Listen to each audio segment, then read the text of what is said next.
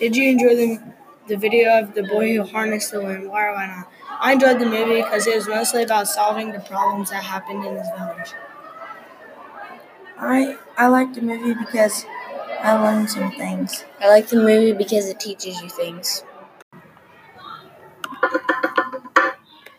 What would it be like if your building did not have any electricity or your block or the whole city? How would your life change if you lived every day with modern conveniences like power, telephones, or computers?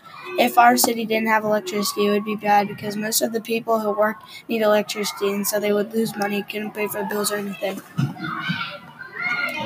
If our city had no electricity, then we would get cold and we would have no heat. If we didn't have electricity, it would not be good because almost everything we use needs electricity.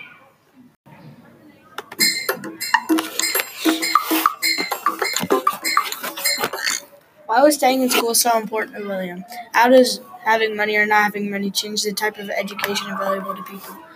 Should education be affected by money, or should education be free to anyone who wants it?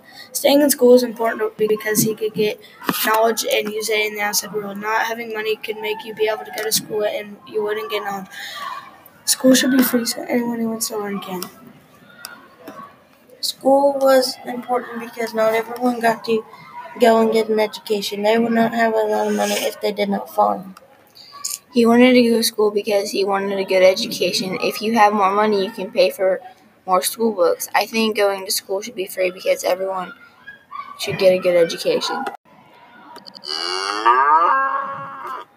How did the dog die?